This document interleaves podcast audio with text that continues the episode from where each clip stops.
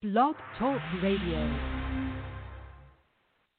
Shem Alek Ma Yilama, Shem Maheh Zahilma, Son Hashem Nevorat Fet Hakuig Again Ma Yilma.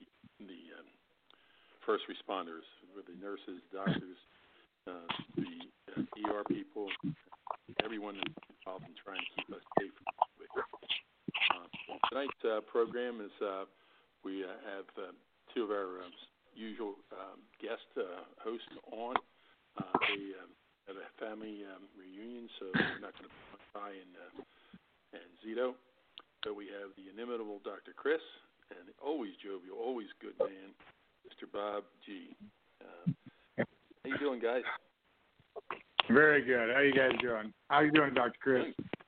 Doing great. Pretty good. I'm up here freezing to death. Cold as hell up here. We hit the 30s last night. But wow. Yeah. All my flowers died. Everything. My brother-in-law sent me a picture of his backyard. They had snow in Paramus, 2 inches of snow yesterday. That's as close as I'm going to get. We just had rain, that's all. We had a cold spell come through here, and I think it went all the way down to 81 yesterday. So, yeah, but we're suffering with it. No problem. You should see how the people out here in California dress at 50. They dress like it's 30. Killing me out here. I'm in shorts and a tank top, and they're like, "Oh, it's winter." Bob, we had a tremendous fight last week, and afterwards there was an announcement. You want to follow up on that? Yes, an amazing fight where Khabib went out and manhandled Justin Gaethje, and that's very difficult to do. Gaethje will be,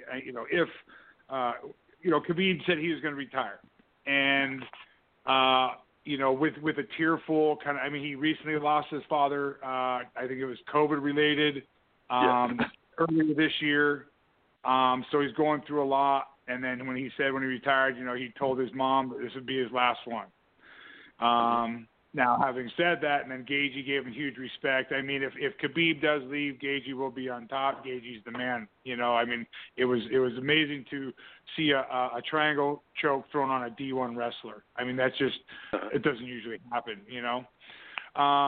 And then anyway, but then Dana White later came out and said, no, Khabib is not retiring, right.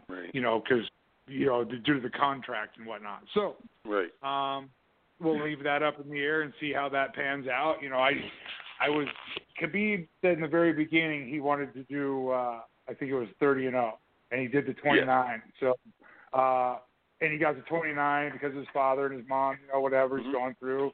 He wants to be done and didn't quite make his goal. But so I thought maybe potentially someday he would come back. But then also,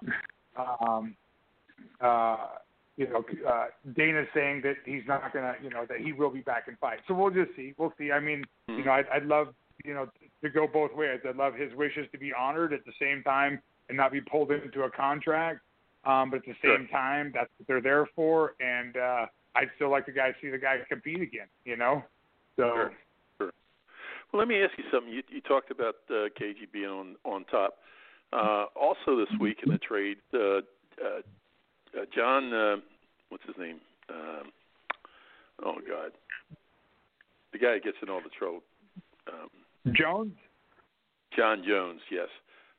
He came out and said that up until last week, he was the best pound-for-pound UFC fighter, and now all of a sudden everybody's saying that Gaethje is. And you ever have anything on that? Yeah, I mean, I think Khabib's when he was at the end of the fight, not only did he say, that he was retiring, he also said that, I could go down his record as, 29-0 as the GOAT, the greatest of all time, or, greatest pound for pound. And, John Jones, took offense to that because John Jones is sitting with that title right now, and John Jones is, going up in weight to fight heavyweight. There's a lot of trash talk at the lower weights, because of that, or, his 205 weight. So, of course, anybody goes, trying to take your title away, anybody's going to, have something to say about it. Sure. But, you know what I mean? If I'm going to put my vote in, I'm going to go for the guy who's got the best outside the ring character, too. Good. Hey, Chris, Devontae Davis tonight. Tank Davis is versing Leo Santa Cruz. What's your thoughts on that? Man, I watched the hour show, the 24/7 show they put on. Yeah. One guy is a power puncher, and the other guy doesn't hit hard. And he's moving up in weight. He's moving up into a powerful division. I don't know if he's got enough muscle to survive in that division, especially going against, Davis. He's a hard-punching guy. But he has a lot of heart, the Mexican. He got a lot of heart and a lot of guts. But I don't think he's big enough and strong enough to handle Davis. I just don't think he could do it. He's got a weak upper body. He's basically a... he doesn't punch hard. He does, connect and land solid punches. But I think when you move up in weight, Those guys can absorb your punches better. I really think Davis will win the fight, and it'll be a battle because Santa Cruz doesn't back down from anybody. He's got one way of fighting. He's got a lot of guts, a lot of heart, and but I think the other guy has too much talent. He's powerful and younger. He's bigger, he's stronger. So, you know, his body's bigger. I don't think. I think Santa Cruz is going to take a bath tonight. I just don't think he can do it. Mm-hmm. Hey, Bob, I was looking at Israel Adesanya was saying that he thinks Uriah Hall is going to give Anderson Silva problems tonight. What's your thoughts? Okay. Well, Uriah Hall came out of the UFC show, the series, and did very well. Some amazing spinning back kicks. His first couple, show up at the UFC were phenomenal. You know, and then he just kind of fizzled out real quick. He didn't end up being what everyone thought he was going to be. And then now he's coming out of training camp saying he's training with some other guys. He's feeling better than ever. He wants to show the world. All right, great. But then now he's taking that, what he said up against one of the all-time, goats, Anderson Silva, that had a long, that was pretty much unbeatable until he snapped his tibia on what's his name's shin. Okay, throwing that kick, and then he was out for a while, and then that was kind of fizzled Anderson's career. Anderson, as long as he's feeling healthy, was one of the most orthodox, counter strikers of all time. And Uriah Hall goes in there with that same sort of flair. So, can he give him trouble? Absolutely. But again, I still got my money on Anderson's ring experience. We're going against, ring experience versus youth, and they both have an unorthodox style. I'm looking forward to watching that later myself. Mm-hmm. Okay. Yeah, that card started at 7 o'clock Eastern Standard Time with the prelims, and I guess they'll come on around 9. Chris, there's another fight tonight, Alexander Usyk against Chisora. What do you think of that one? I don't know. You know what? It's a group of second rung fighters. They're below the championship level. I don't know a hell of a lot about it. I've seen Chisora here and there. I mean, he's not going to win back the title. I don't know. I don't know how to pick that fight. I really don't. I don't know a hell of a lot about it. I saw a beautiful thing on. They had a great show on Max Kellerman last night, talking about Tyson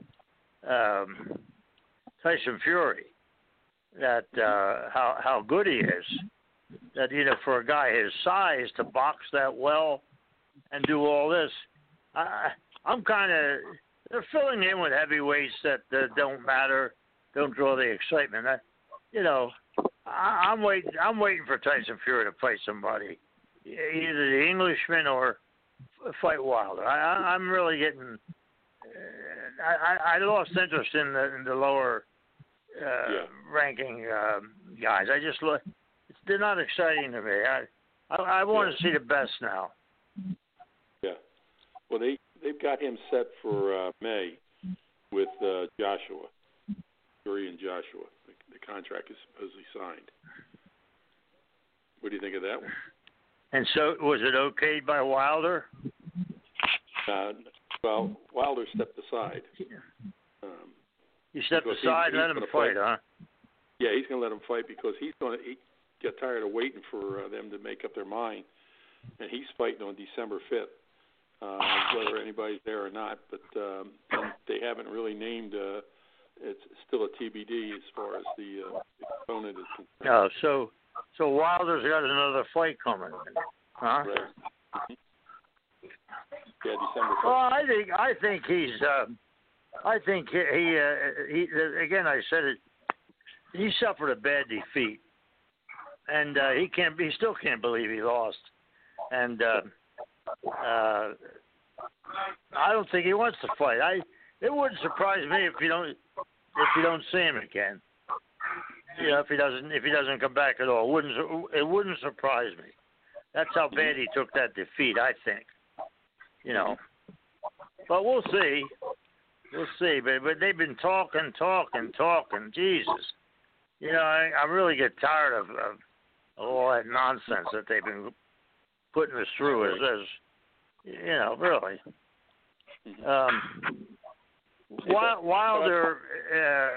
Wilder needs a tune-up bad. He doesn't need to go back against Tyson Fury without a tune-up, and I think he realizes it. I think that. Let him fight Joshua. Maybe he's thinking that Fury will get a tougher fight than he's expecting, and maybe even Joshua will beat him and make things easier for him to regain the whole picture, the whole top spot. And we'll see what happens. Yeah, I don't think Joshua's a pushover for anybody. No. But we got another fight coming very shortly. Dustin Jacoby thinks that he's going to be able to knock out Justin Ledette in his UFC career. What's your thoughts? Yeah, already happened. Jacoby already won. Oh, okay. Yeah, that already happened. That was earlier in the prelims this evening. So he got the TKO. So I mean, both hard swingers. I missed the fight, but knowing them from before, Jacoby's got great hands. So they were both kind of talking it up, and it, what it says, it was a good show. Good. What do you think of Lima? Seems to be running his mouth against Musaoui. For Bellator 250.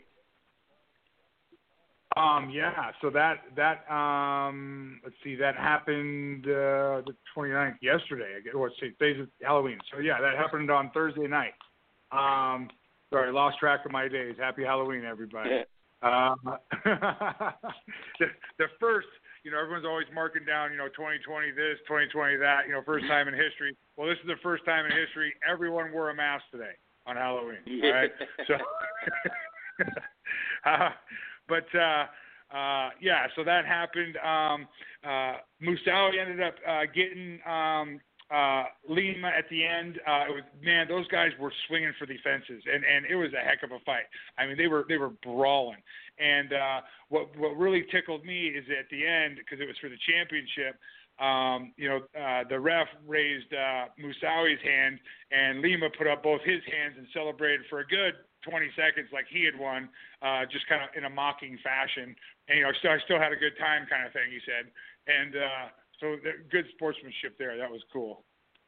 Mm-hmm. Right.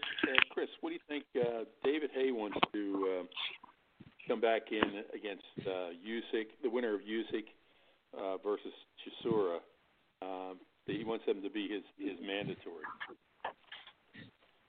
Do you think he can handle either one of them? I don't know. Mm-hmm. What do you mean mandatory? Mandatory for who? For Haye. I don't know. They're the also-rans. Like I said before, I've kind of lost interest in that lower division, in that the lower contenders in that division. I shouldn't do that, but I do.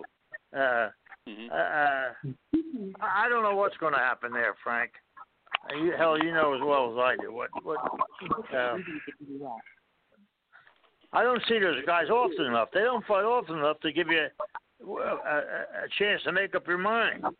Right. Chisora hasn't fought for how long now? About 18 months. Yeah. How do you know? It's been a while. How do you How do you know what's going to happen? 18 months is a long time, you know. Mm-hmm. I don't like that. They're stalling the. I mean, you only got one chance, you know, one little era in their lifetime where they're going to make money, and why waste 18 months?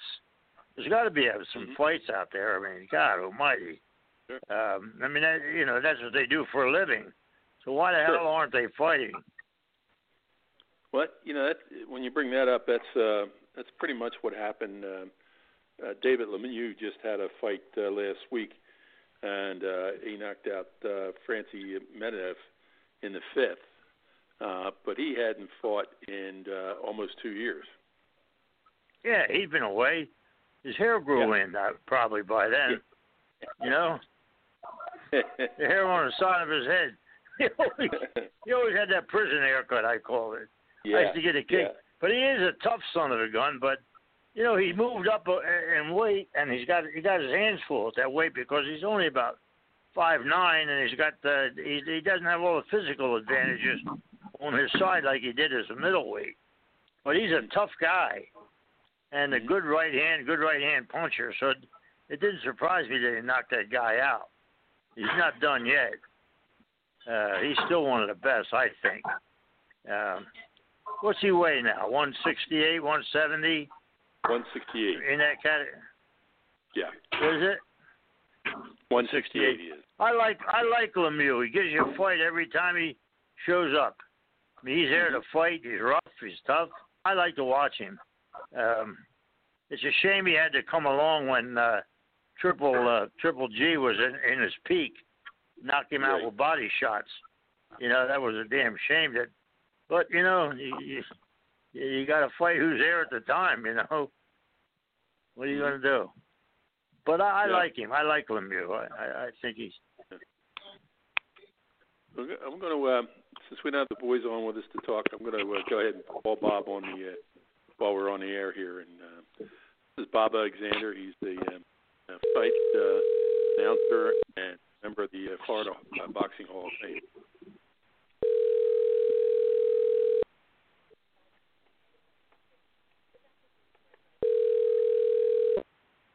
Hello. Hey, Bob. How you doing? Hey, Frank. How are you? Doing great. Good. Just good. Giving you the intro and the fact that you're a member of the Florida Boxing Hall of Fame and a fabulous ring announcer that's been around for a while and has a huge amount of knowledge about the game and the scoring and everything else. And so, first of all, congratulations. You're finally going to get your big show off on next weekend. And I know that our listeners would be interested in the fact that you've changed the venue. So can we start with that? Absolutely. We are moving to the Marriott Hotel in St. Pete, which is right on Roosevelt Boulevard. Very easy to find. It's right off the interstate. So it's very easy to find. It's a beautiful hotel. Bigger than I think any of the hotels we've used in the last 12 years. And they're just anxious to have us, and we're just anxious to finally get this thing done because COVID unfortunately caused it to be canceled twice, and we saw an opening and decided that we didn't want to make our inductees wait all the way till the summer of 2021. So we did some research and met with the hotel and talked with our fellow board members, and we decided that we wanted to give it a try. So we're going to be doing everything we can to make it as good as it usually is. We will be, you know, following the CDC guidelines. We'll be, you know, wearing masks at certain events, and we'll, you know, as much social distancing as we can. And we're just looking forward to having a great time and honoring these folks. And we're very excited because really we're about the only Boxing Hall of Fame that's going this year. Everybody else decided to wait and do some doubling up next year. But the thing is with us, Frank, is we normally induct about 20 people. Right. And there's no way we could double up and wait until next summer like we normally do. It would just be too many, and we wouldn't be able to get it in. So that's why we decided to go ahead and give this a try, and The hotel has been fantastic working with us to make the arrangements, and we're planning on having just as big and good a weekend as we have over the last 12 years. Great.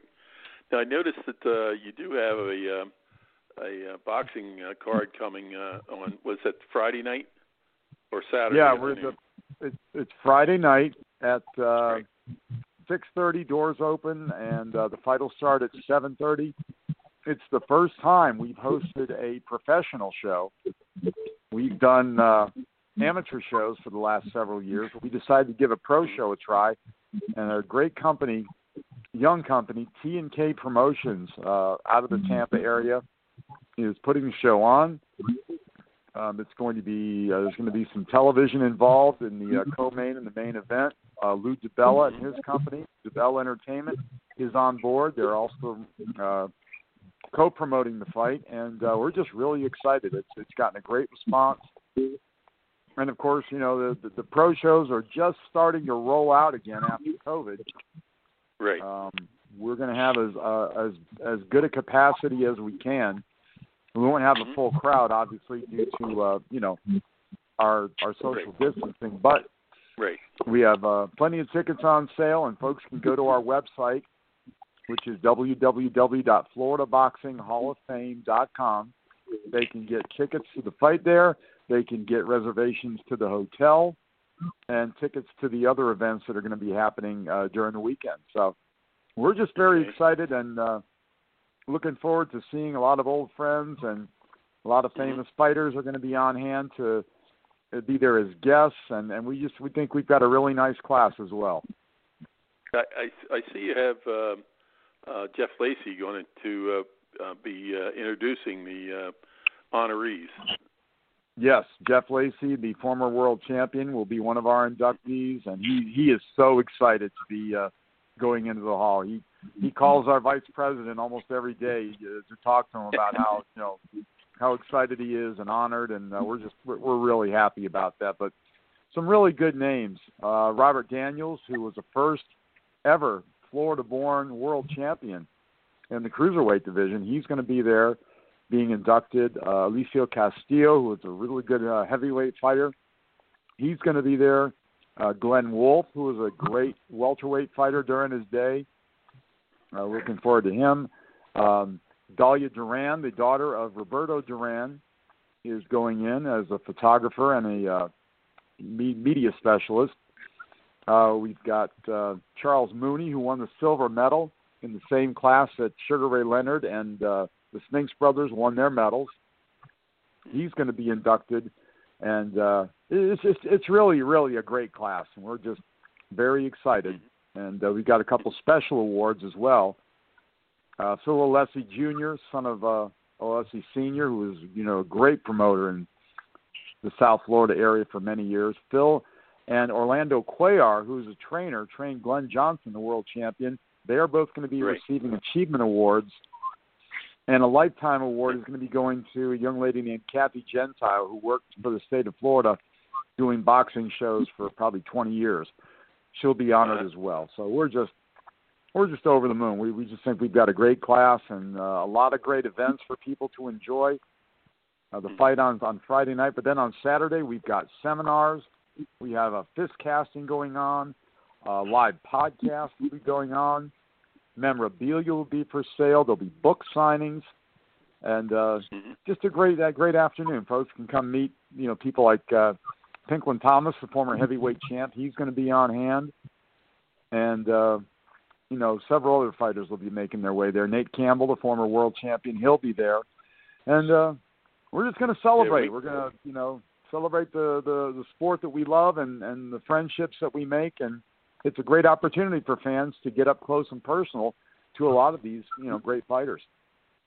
Yeah, it's always good to see Dan Birmingham and Winky and Jeff.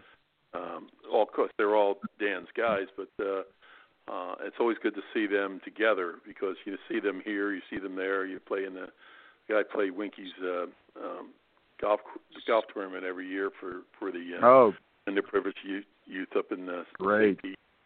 And Dan's a good contributor to us. He's got a couple. Let me ask you something. There's a lot of talk, and it's mostly coming out of what would that be? I guess that's South St. Pete. Right. That Keith is going to do something in February of 2021. Have you heard that? I have heard that they're trying to set something up. I haven't heard anything official yet, of course, but I know they want to try and do something with him and you know, set something up in the Bay Area for him, you know, perhaps to fight again at home. And it's been a while since he's had the opportunity to do that. But he's a big, you know, he's a big. Of course, his former trainer who passed away a few years ago, Ben Getty, is going to be going in the hall this year, so we may even get a visit from Keith himself on induction day, which is Sunday. Nice. Yeah, Ben was for those who don't know, Ben was more of a father figure to Keith than over the years, and really got him straightened out, got him tuned up and ready to go, and was always in his corner. Dan gave him the basics, and Ben made sure that everything worked right. And I've never heard one cross word out of anybody in the sport or in the area about Ben. He was always used his own money to get people housing, to get them health problems taken care of. Right. Just a tremendous, tremendous person.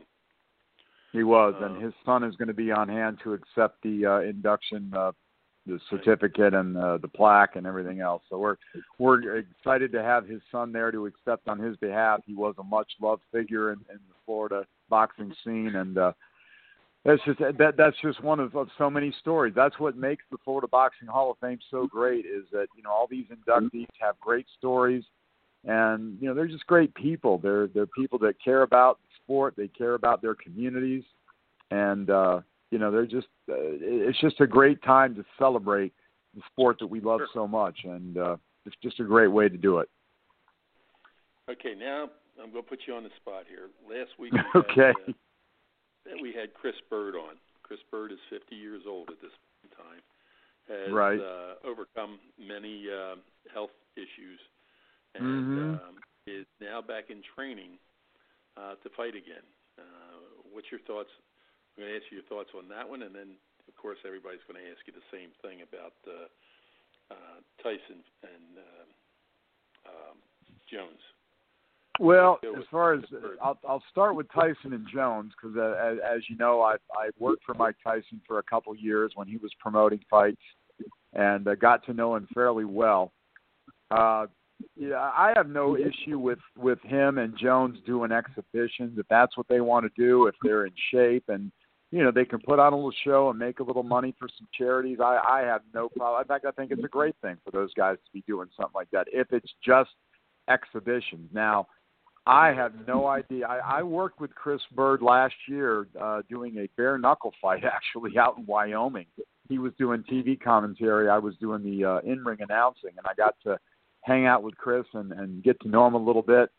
At 50 years of age, Frank, to actually train to try and fight again, that hurts my heart, because I don't want to see nice guys get hurt. And you know, Chris was a very skilled boxer, but he wasn't that big of a puncher. And you know, they say the last thing you lose in boxing is your punch. Well, you know, he never really had a big one to begin with, especially against these bigger heavyweights. He was not particularly big. So I understand the allure. I understand, you know, with these guys, they see a George Foreman get in the ring at 40-something and win a world title. But how often does that happen? That's just so unusual for something, you know, like Foreman's case to happen. You know, I see some of these guys still in the ring, you know, like Jones when he goes over to, you know, Russia to fight still. I hate to see it. I don't want to see these guys get hurt. And I know they don't want to give it up. I know they want to make the money. I know they love being in the spotlight, and I get all that, but there comes a time when you just got to say, hey, my health comes first. And I just don't think at 50 years of age you need to be in the ring fighting a real fight. I just don't. It worries me. It really does. And that's interesting. I had not heard that. I had not heard he was trying to make a comeback at this point. But man, I if he does, I sure hope he's able to stay safe. It scares me. It really does. Yeah, we had talked to him at length last week, and he's committed to it. He feels that he's overcome many of his health problems, and just can't wait to get in there. I'm sure, as Dr. Chris has always said, that the wallet has a lot to do with it. And there's no doubt. There's no doubt. And I understand his sentiments, and I understand that he feels that he can get in there and do it. It's just once you get in there, there's going to come a point where you might just there's not going to be much left. I mean, you don't know that when you're training. You don't know that when you're, getting ready for the fight. But the night of the show, it just wow. I just hope he comes. I hope if he does it, that he does it safely. I hope he gets plenty of medical, clearance. They make sure he's in the proper shape and that sort of thing. It just worries me because he's a nice guy. He's a very, very nice guy, as you well know. And I had a great time visiting with him. And the thought of him actually taking punches at 50, it just scares me. Yeah, we have a question here about tonight's fight. You got Alexander Usyk and Derek Chisora. Dr. Chris has already expounded on that, but how about your views on it? Well, it's an interesting matchup. I think Chisora has the ability, he has the talent, but. Styles make fights, and this is the styles of these two guys kind of makes it a very interesting situation. It's just going to depend on who can enforce their will on the other. I think though Chisora has a pretty good chance though. Mm-hmm. Okay.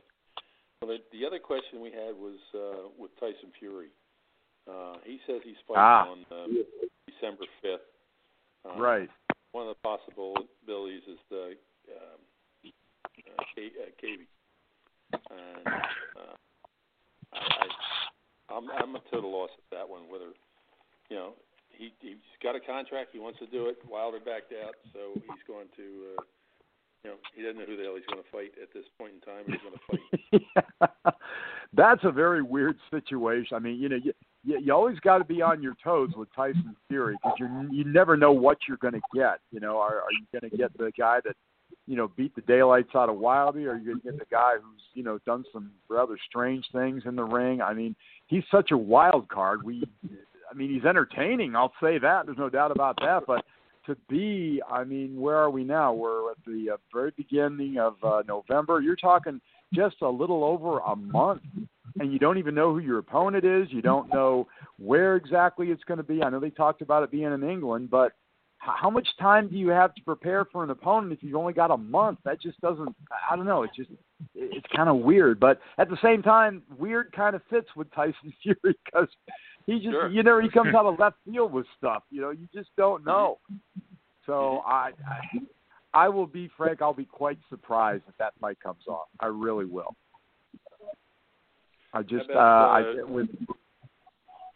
Go ahead. No, you go ahead. Go ahead. Go ahead. No, sorry. Go ahead. I just have another question. That's all right. Go ahead. No, I just don't. It just seems too crazy a situation and not enough time to get ready. I just don't know how they can put it together in a month. But Chris was saying he thought that he should find somebody to tune up with. Chris, what was your thought on that one? I think he needs a tune-up fight. He's been away for a while. If he's going to fight Joshua, I'm sure there's a lot of young heavyweights that would like to take a shot at him.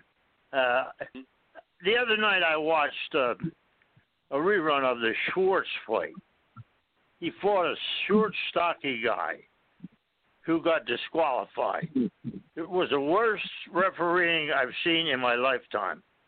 The guy had something against the shorter, stockier fighter. And at the end of the fight, when they disqualified him, he went back and started fighting again in the other guy's corner. It was a riot. Then it just, the seconds moved in to try to break it up, and Schwartz started fighting with one of the seconds. It was a crazy. It was a Andrew Galata night, you know. Oh boy! And what a nut! And I never. They ought to bar that referee for life for what he did. I mean, he ruined the whole thing and then disqualified. That's a lot of power he has to disqualify a guy. The guy was undefeated, and it was going to be ideal a boxer against a brawler. And he had never lost, this other guy. I'm sure he was from one of the European countries, and it was a disgrace. The worst refereeing I've ever seen in my lifetime. That's how bad it was. Wow. The guy should be barred for life. Such a bad job. A bias. You talk about bias. Oh my God, he was partial for Schwartz. You couldn't imagine. And disqualified the guy for nothing. A little bump with his top of his head. The guy was much taller than him. You know? Yeah. But well, you know what's interesting, Frank, is you know, we're talking about a tune-up fight for Tyson Fury. Is how, you know, boxing has changed so much over the last few decades, because, you know, when I was really just getting into it as a teenager back in the 70s. Champions used to fight non-title fights all the time so they could stay active and stay sharp, and at the same time, you know, fight lesser opponents and maybe, you know, not risk their titles. But, you know, things have changed. I mean, back in those days, you used to see champions fighting at least 4 times a year, sometimes more. I mean, there were guys that were fighting 6 to 8 times a year back in those days, and a lot of those fights were 10-round non-title fights, but you really don't see that anymore. Basically, when these guys fight, if they're champions, they're fighting to defend their belt and try and take home a big purse, but they're only doing it once, twice, you know, maybe 3 times in 1 year, but that seems even rare in itself anymore. So, you know, doing those 10-round non-title fights, I think those were a big benefit to champions back in the day. But now they just don't seem to want to do them anymore. If they're going to fight, they're going to fight for a title because they want to make, you know, they want to make bigger money. But as far as their career goes, I wish they would return to the 10-round fights. Some of these guys, to get them more action and get them, you know, keep them more engaged in the sport. Yeah, we were just talking about that because we were talking about Chisora's fight coming up, and the fact that he's been off almost 19 months.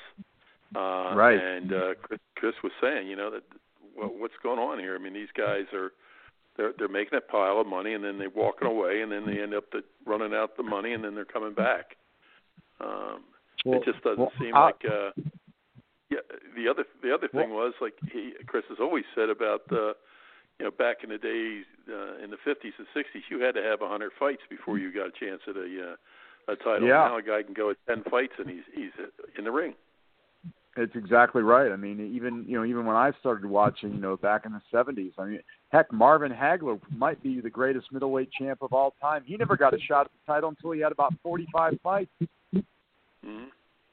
You know, so, I mean, it certainly has changed. And, of course, we got to remember, COVID has completely thrown everything off balance this year. I mean, we went for about 5 months where there were no fights whatsoever, and these guys had to they couldn't even train. They couldn't even go to the gym. You know, they could go out and you know, run and that kind of thing, but they couldn't get sparring or anything like that. And I've talked to a number of promoters who said, you know, they're in a mad dash to try and get some of these guys fights before the end of the year, because contractually a lot of these guys, you know, have contracts where the promoter has guaranteed that they will fight a certain amount of times, and now we've only got 2 months left in the year, and some of these guys have got to get some fights or they're going to their contracts will be null and void. So sure. It's just a strange, this whole thing with COVID, what it's done to us this year. It's nothing like we've ever seen, that's for sure. And hopefully, God, I hope we never see it again.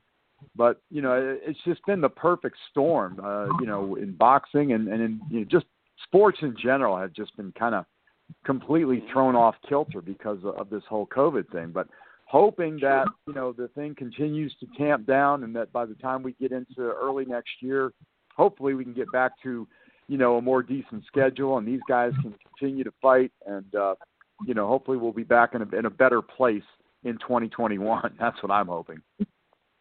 Okay, now we talked about everybody else. What about your career? What do you have lined up?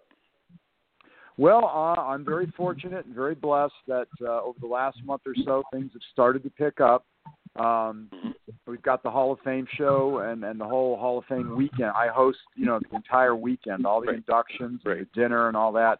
So I'll be busy doing that all next weekend. Then I have I've got a weekend off, and then starting the 20th, I've got about 5 fights in a row, a couple back-to-back, mostly the Tampa and Miami area. So I'm going to be busy toward the end of the year. As I said, these promoters are scrambling to try and get some shows in, and I've even had to turn a couple down because I was already booked for a show, and, somebody called and said, hey, I've got a show on thus-and-so date, and I had to send somebody else their way and say, I'm already booked, So it's a good thing and a bad thing, but I'm very happy to be working. It's great to be back in there and doing what I love to do. And like I said, I'll be busy all the way up until just before Christmas, and then we'll take the holidays off. There's very little boxing going on between, Christmas and New Year's and all that. And then I'm excited because I've been contacted by several promoters, some of which are brand new, that have told me they're looking forward to putting on shows in the new year. Right. So I'm excited about getting back to, where I thought I was going to be this year, because when COVID hit in the spring, I probably had a dozen shows that were lined up from March until May, and they were, of course, all canceled. So, that was a big blow to me and everybody else that was involved in the sport. It's not just me. I'm not, crying poor or anything. I'm just saying we had a lot lined up for the spring and summer this year, and that all got shelved because of COVID. So it's encouraging that we're doing several shows before the end of the year here in Florida, and I'm just hoping that will carry over into next year so we can get back to something that we're more used to, something more normal. But I'm very, very happy and very blessed that I get to work a little bit before the holidays. Good. Great. Well, Bob, we appreciate your time, and it's always a good interview, and we'd love to have you back on anytime. How about giving us a plug again, the time, the place, and for the hall? Absolutely. It's going to be next Friday, Saturday, and Sunday, which, of course, is the 6th, 7th, and 8th, Friday night at the Marriott Hotel in St. Petersburg. We've got the T&K Professional Show, which will start at 7:30. On Saturday from 11 a.m. until 4, we're going to be doing fist casting. We have a memorabilia show. We've got seminars, autographs, book signings, all kinds of fun for the fans to meet a lot of these fighters that are going to be guests. Saturday night, we have a formal dinner, which begins at 7:15. And then we're going to be giving out some awards. We've got Mark Barrow, who was a ring announcer that was my mentor as I was coming up through the boxing ranks. Mark was inducted in 2009. He was part of the very first class of the Boxing Hall of Fame. He is going to be the keynote speaker that night. And, due to his health, he hasn't been able to get out and do a whole lot over the last few years, but he's making an exception, and we are very excited and honored to have him as our keynote speaker on Saturday night. So that's going to be a lot of fun. Sunday morning from 8 to 10, we're having a breakfast with the inductees. If people want to come and eat with us and meet the folks, they're more than welcome to. And then at 11 a.m. on Sunday, we have the official induction ceremony where the inductees will be on hand. The ones that aren't will be watching the live stream, which we're going to be streaming around the world on the Internet. So we've got a couple that aren't going to be able to make it because of health concerns, but they will be watching. And those that are there will receive their rings and make their speeches. And we'll wrap it all up with a huge, delicious cake donated by Alessi Bakery, and a chance for folks to mingle again and take pictures and autographs. And it's just, it's a very fan-friendly event. That's what I love about it so much. Sure.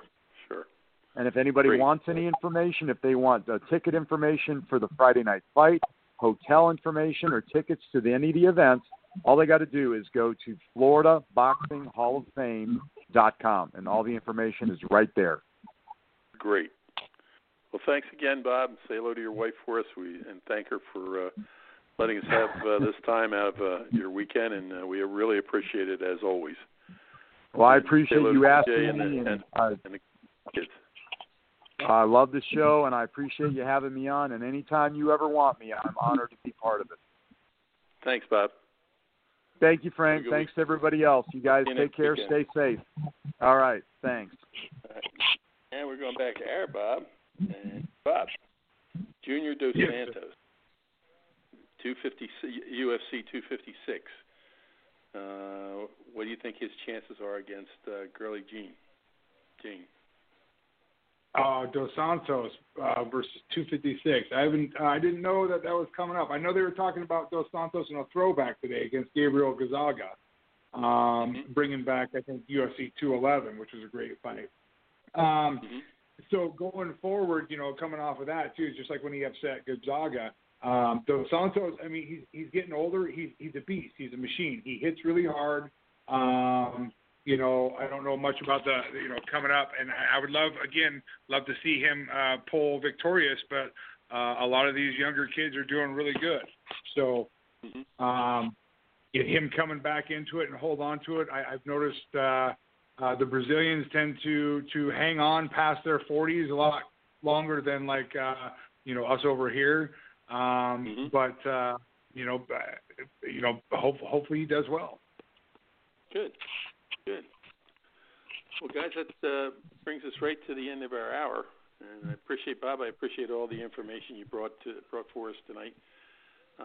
It's always a pleasure to talk to you. And please say hello to the Colonel and thank her again for allowing us to have your time. And Chris, please tell Elaine that we appreciate everything she does for you. Okay. And for us, and Frank, I got one thing to say before you call the show.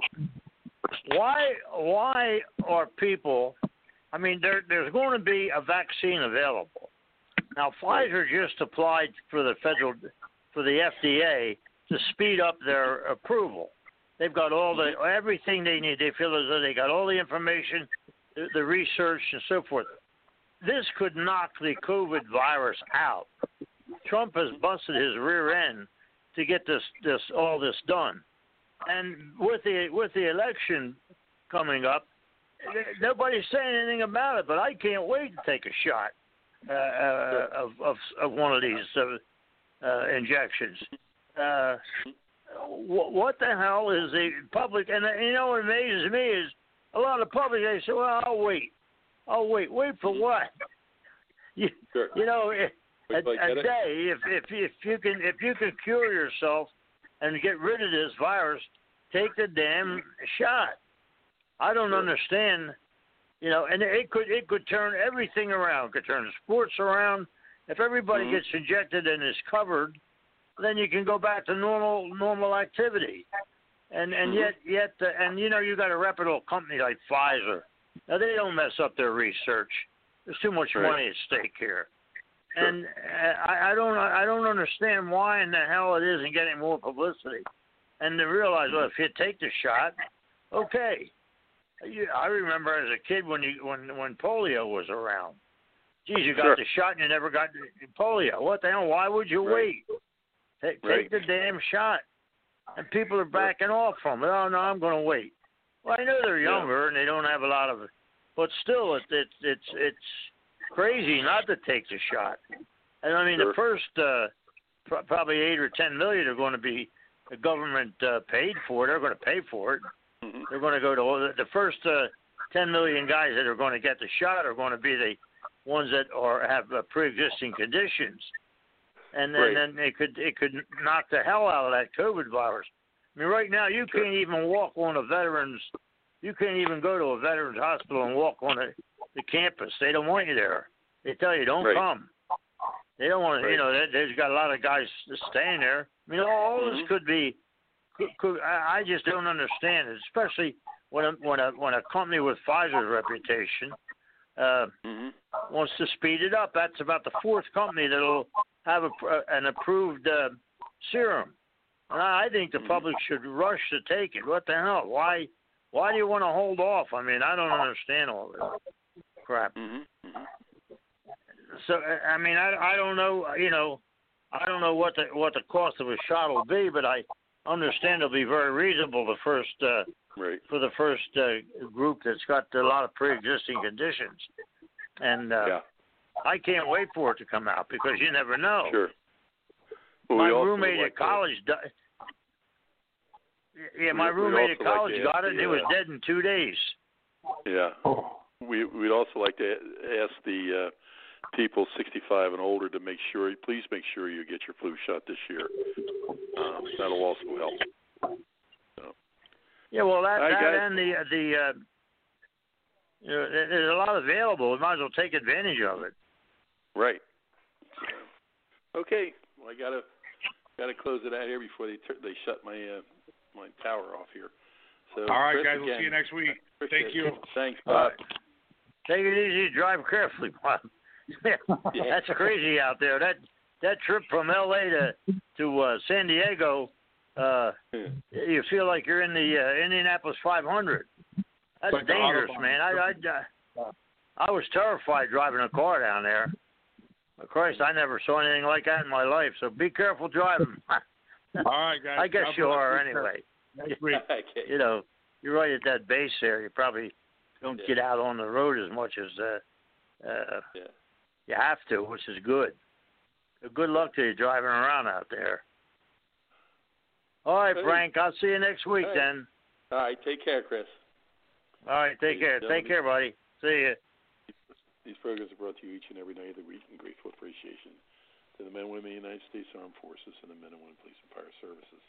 When you're out there and see somebody in a uniform, please make sure you let them know that you know they're there.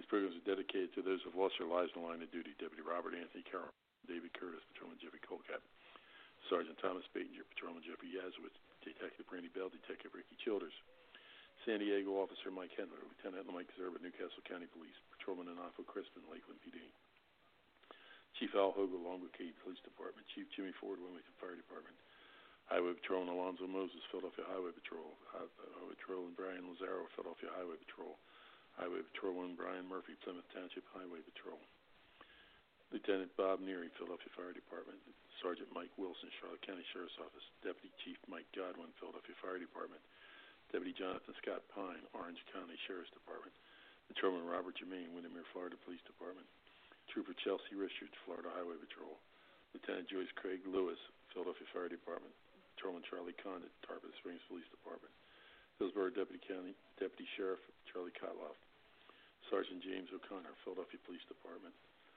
Delaware State Trooper Sergeant Rodney Bond, Captain Chris Leach, Wilmington Fire Department, Lieutenant Jerry Ficus, Wilmington Fire Department, Lieutenant Ardith Hope, Wilmington Fire Department, FDLE Special Inspector Vinny Colaccio, Delaware State Trooper Corporal Stephen Ballard, Kissimmee Patrol Officer Matt Baxter, Kissimmee Sergeant Sam Howard, Captain Matt Letourneau, Philadelphia Fire Department, Deputy Bill Gentry, Highland County Sheriff's Department, Deputy Clay Zerba, Clay County Sheriff's Department, Deputy Natalie Corona, LA County Sheriff's Department, Deputy April Rodriguez, Pasco County Sheriff's Department, Officer Bob McKetchen, Biloxi, Kentucky Police Department, and Trooper Joe Bullock, Florida Highway Patrol. My brothers and sisters, although you may be 10-7 at this point in time, and sometime will be 10-10, at the table of the Lord, until that time, may the roads rise up to meet you.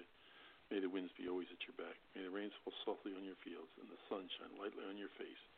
Until we meet again, may the good Lord keep you and your family always in the hallow of his hands. Good night, God bless, and have a great week.